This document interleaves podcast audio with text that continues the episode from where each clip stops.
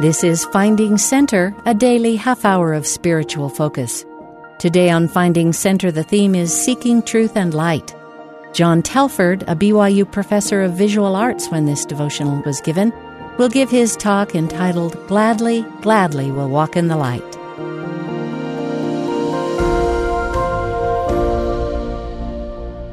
I was just sitting here thinking I played baseball for BYU back in the 60s, and uh, Glenn Tuckett was the coach at that time. He later became athletic director here at BYU.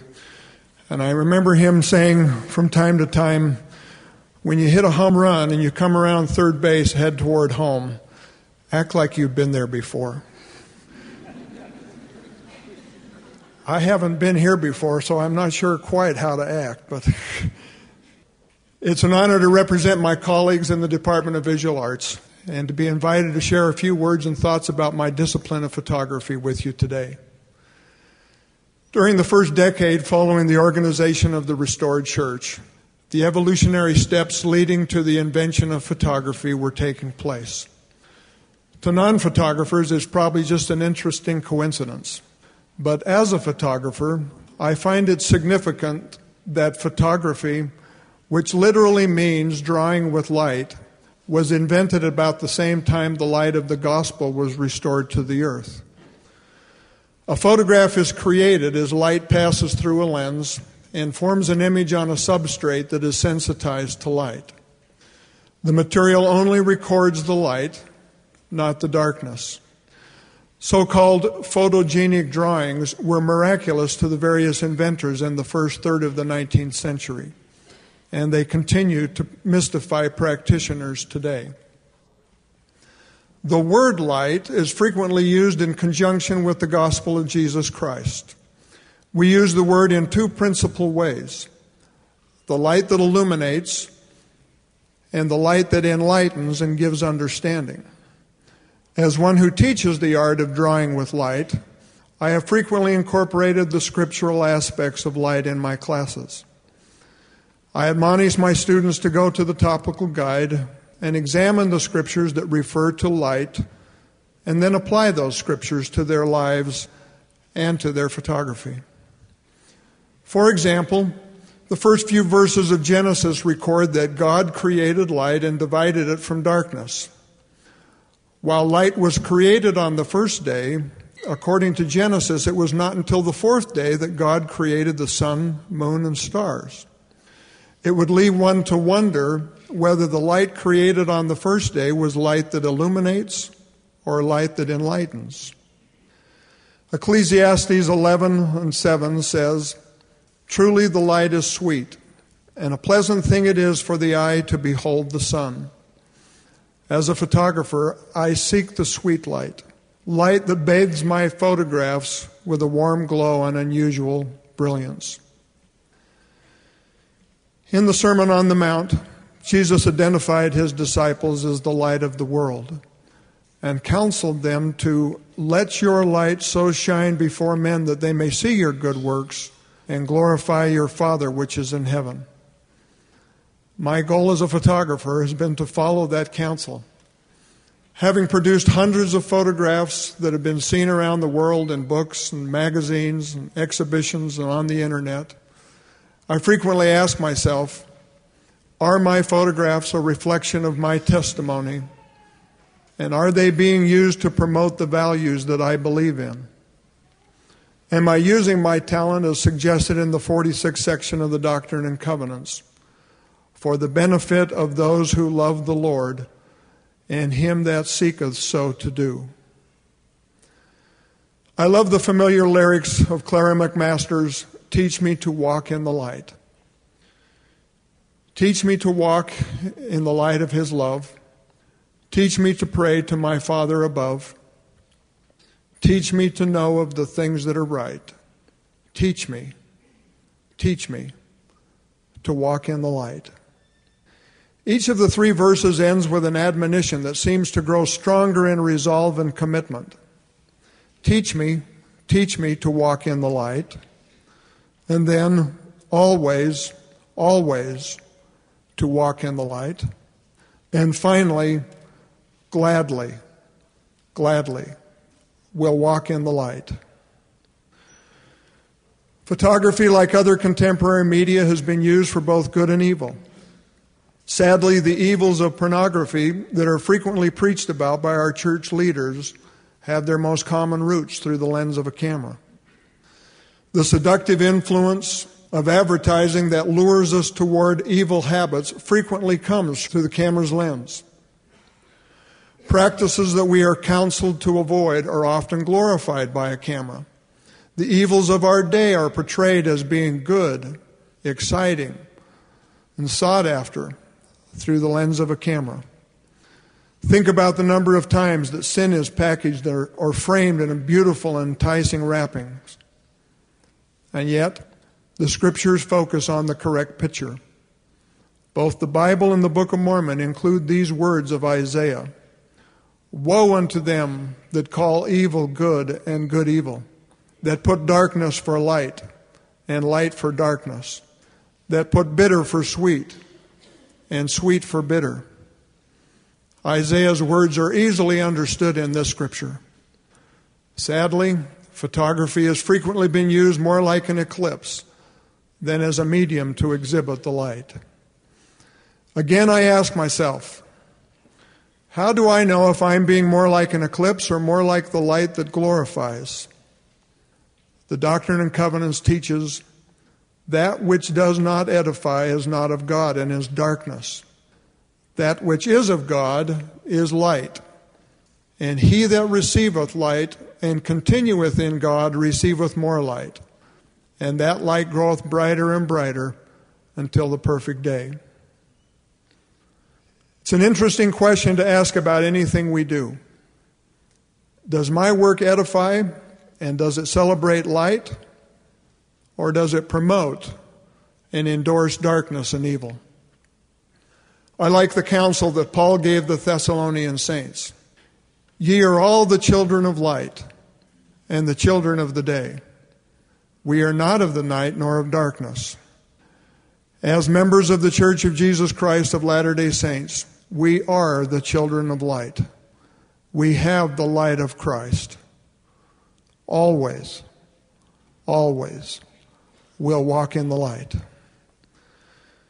A few years ago, I had the assignment of supervising several students who were completing internships in New York City. Included in the interns were photographers, graphic designers, illustrators, and studio artists. They were working with some very prestigious individuals in their respective fields, individuals of considerable influence and notoriety. Part of my responsibility was to follow up with each of the internship providers and see how our BYU interns were performing. While it is sometimes tempting for the interns to try to fit in and do the kind of work that is frequently seen in the world, they were counseled to be true to their culture and upbringing and to be just who you are, and you'll stand out and be noticed. As I contacted the various mentors, I received almost the same response. They are so refreshing. They're so culturally solid. We love having these BYU interns. Send us more. I recall one very important and highly respected photographer, one who we felt had given us a gift by accepting a BYU intern, thanking me for sending the intern and saying, He's so non New York. He's so refreshing. He's changed us. He said it three times. He's changed us. And then added, and we think we've changed him a little as well. National Geographic photographer DeWitt Jones described the difference of being the best in the world and being the best for the world. To be the best in the world, all of the attention is focused on the individual. To be the best for the world, the attention is focused on others. These interns, and hopefully all of us, are preparing to be the best for the world. Always, always we'll walk in the light.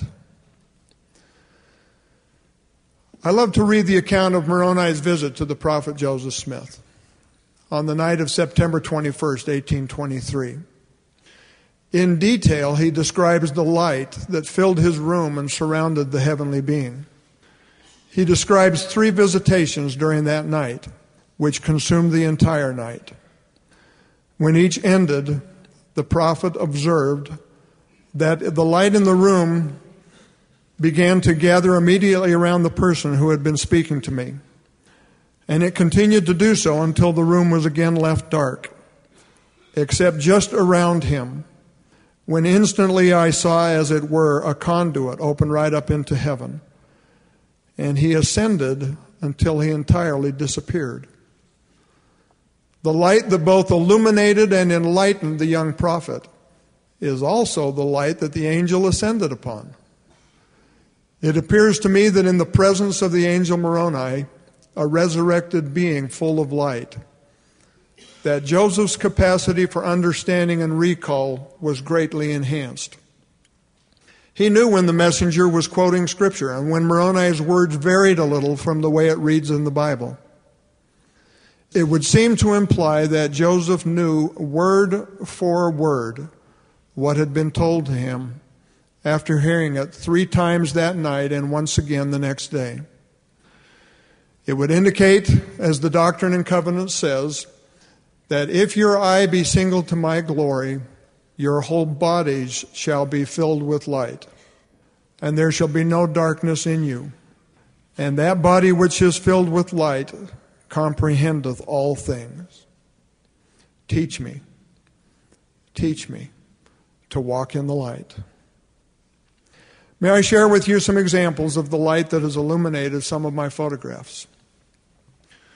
While en route to an appointment with a very important photographer, I passed a stand of trees with morning light streaming through the fog and the trees.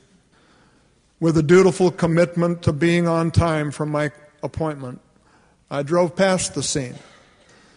The image of the trees and the light etched deeply in my mind as I drove until it hurt more to go past the trees than it did to think that I might be late for my appointment. Go toward the light, I heard myself saying. I turned the car around and went back, hoping that it had not changed and also hoping that the photographer with whom I had an appointment would understand the priority of the photograph. Gratefully, the light was unchanged.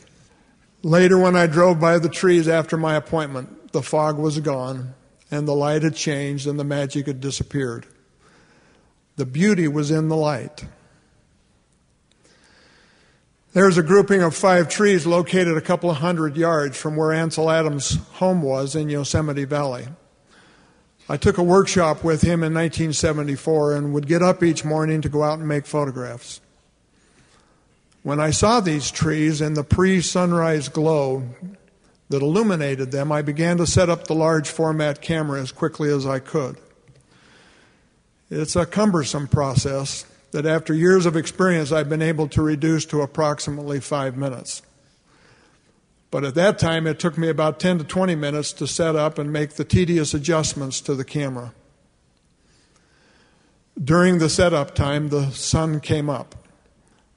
The trees were the same, but the light was different. The light had changed from soft brilliance to harsh contrast. The ethereal morning light had quickly changed, and I missed my opportunity. Without making an exposure, I put everything away. The next morning, I returned to the same spot 30 minutes earlier and again set up the camera. By the time light readings were taken and exposure calculated, the sun had fully risen, and I missed it again. The third morning, I came even earlier. Again, I set up the camera, calculated exposure, and this time was able to make the photograph. It is a photograph that is still very important to me and one that in hindsight I can apply the counsel of President James E. Faust. If you can't be on time, then be early.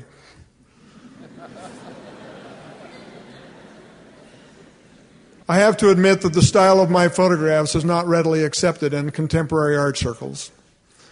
The mainstream art community summarily rejects photographs that celebrate the beauty of the land as being overly romantic and derivative. In a recent exhibition of my landscape photographs, I wrote the following artist statement. I recall a discussion in a seminar class during my graduate studies. In it, the instructor quoted from an article that went something like this When everyone was hot, I was cool. When everyone was cool, I was hot. I feel my work, my career is summed up in that quote. I have been doing cool color photographs for 20 years, while black and white has been hot. I've been out doing pristine photographs of the landscape, while contemporary photographs of dirt and grit and decay have been in. I have never been part of the current trend in photography, but I continue to produce work that I am passionate about. My photographs are about beauty and the ephemeral things of the world. While I photograph the landscape that seems eternal and unchanging, I am more interested in the light and weather that is constantly changing and fleeting. I am interested in things that humans did not create and have no control over things that humans stand in awe of, in spite of the fact that they have been seen hundreds of times. The colors of autumn, the glow of the land under the ethereal light of sunrise, an emotion filled sky before and after a storm. In a world where we are preoccupied with challenging the intellect, I choose to nurture the soul. I choose to celebrate the positive things of our world. Again, quoting from National Geographic photographer DeWitt Jones. Instead of complaining about what's wrong with the situation, as we often do, ask what's right with it. By celebrating what's right, we find the energy to fix what's wrong. I saw an angel in the stone, said Michelangelo, and carved to set it free. End of quote. Early in my tenure as a faculty member at BYU, I began photographing historic buildings of the church. These included historic tabernacles and meeting houses found mostly in Utah and Idaho. Standing within the walls of these historic sanctuaries, I feel the spirit of testimony and commitment of their pioneer builders working almost exclusively with the native materials that were found near their homes. They transformed an inhospitable environment into places of worship where the light of Christ could be felt. Their devotion to their religion and to their God is seen in the craftsmanship exhibited in every detail of these sanctuaries. The stained glass, the intricately carved woodwork, the hand painted pews, doors, columns, and railings all invite the Spirit. One such example is seen in the Provo Tabernacle. On the rostrum located behind the pulpit is a detailed carving created by T.M. Allman that extends the entire width of the stand. In the center is a beautifully carved rendering of a sego lily. During the first winter following the arrival of the Mormon pioneers to these valleys, sego lilies growing wild on the hillside of the Wasatch Mountains gave needed relief to the destitute and starving saints. Like manna in the desert, sego lilies fed the children of God. Seen in the Provo Tabernacle, behind the pulpit, behind the speaker, it is a reminder that a loving Father in heaven feeds us both physically and spiritually. In addition to the tabernacles and meeting houses, I also began photographing our beautiful temples. Everything and we do in the church today eventually focuses toward the temple. Nothing we build, save possibly the family, is more important than our temples. I've had the privilege of doing several books with my friend and colleague, Dr. Susan Easton Black. noted professor of church history and doctrine. In making the photographs for these books, I have been blessed with the opportunity of traveling to significant church history sites and seeing them in the most incredible light and ethereal conditions imaginable. The Smith family log home, where Joseph was living at the time of the first vision, and also where the visitation of the angel Moroni occurred. The sacred grove. I've photographed trees all over the world, but none are more important to me than these trees. Peter Whitmer Sr. log home, where the restored church was organized on April 6, 1830. The beautiful and significant valley of Adam-ondi-Ahman in Missouri. The 70s Hall in Nauvoo, which was the original missionary training center. Joseph Smith's red brick store where the Relief Society was organized in March 1842 and where the first presentation of the endowment in this dispensation was given in May of that same year, 1842. The newly rebuilt Nauvoo Temple, seen from Parley Street, and the view that Wilford Woodruff had when he wrote, I was in Nauvoo on the 26th day of May for the last time and left the city of the saints, feeling that most likely I was taking a final farewell of Nauvoo for this life. I looked upon the temple and the city as they receded from view and asked the Lord to preserve it as a monument to the sacrifice of his saints. Also done with Susan Easton Black was a book on the Holy Lands that included these photographs captioned here with the scriptures. Shepherd Hill in Bethlehem. For unto you is born this day in the city of David a Savior, which is Christ the Lord. The Mount of Beatitudes. And seeing the multitudes, he went up into a mountain. And when he was set, his disciples came unto him, and he opened his mouth and taught them. Sunset on the Sea of Galilee. When they had rowed about five and twenty or thirty furlongs, they see Jesus walking on the sea and drawing nigh unto the ship. Jerusalem, the holy city. O Jerusalem, Jerusalem, how oft would I have gathered thy children together as a hen doth gather her brood, but ye would not. Thorn bush at sunrise. And the soldiers plaited a, a crown of thorns and put it on his head. And finally, the garden tomb. Ye seek Jesus of Nazareth, which was crucified. He is risen. He is not here. Behold the place where they laid him. One of my journal entries from the Holy Lands reads as follows I find myself wondering that I walk today where Jesus walked. My intellect tells me no. But my heart and soul wants to believe that I did, and so wills it to my mind. We came to Jerusalem, to Israel, hoping to draw closer to Jesus, wanting to walk the path where Jesus had walked. Many times during our stay, we lamented that we were not feeling of his presence. The schedule was too hectic, or the noise or other distractions got in the way. While there were many times when we were touched emotionally and even spiritually, even to the point of tears, yet there was something more we wanted, something unfulfilled. While sitting on the Mount of Olives, and again while looking into the tomb in the peaceful garden, an answer came to me, similar to the one given to Mary when she came looking for him.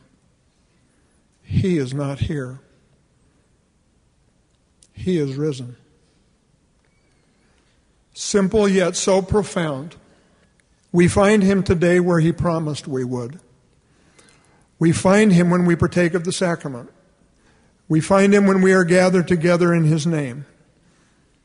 We find him in his holy house. We find him in keeping his commandments. I came to realize that the important question is not, did I walk today where Jesus walked?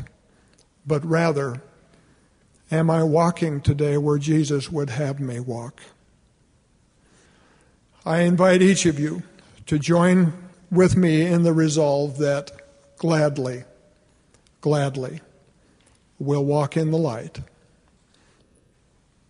In the sacred name of Jesus Christ. Amen. You've been listening to Finding Center. Join us every weekday for a half hour of inspiration and spiritual focus. Today's theme was Seeking Truth and Light. John Telford gave his devotional entitled Gladly, Gladly Will Walk in the Light. Speeches on Finding Center are often edited for broadcast. Find links to the full talks and access the rest of our Finding Center episodes on the free BYU radio app, available wherever you get your apps.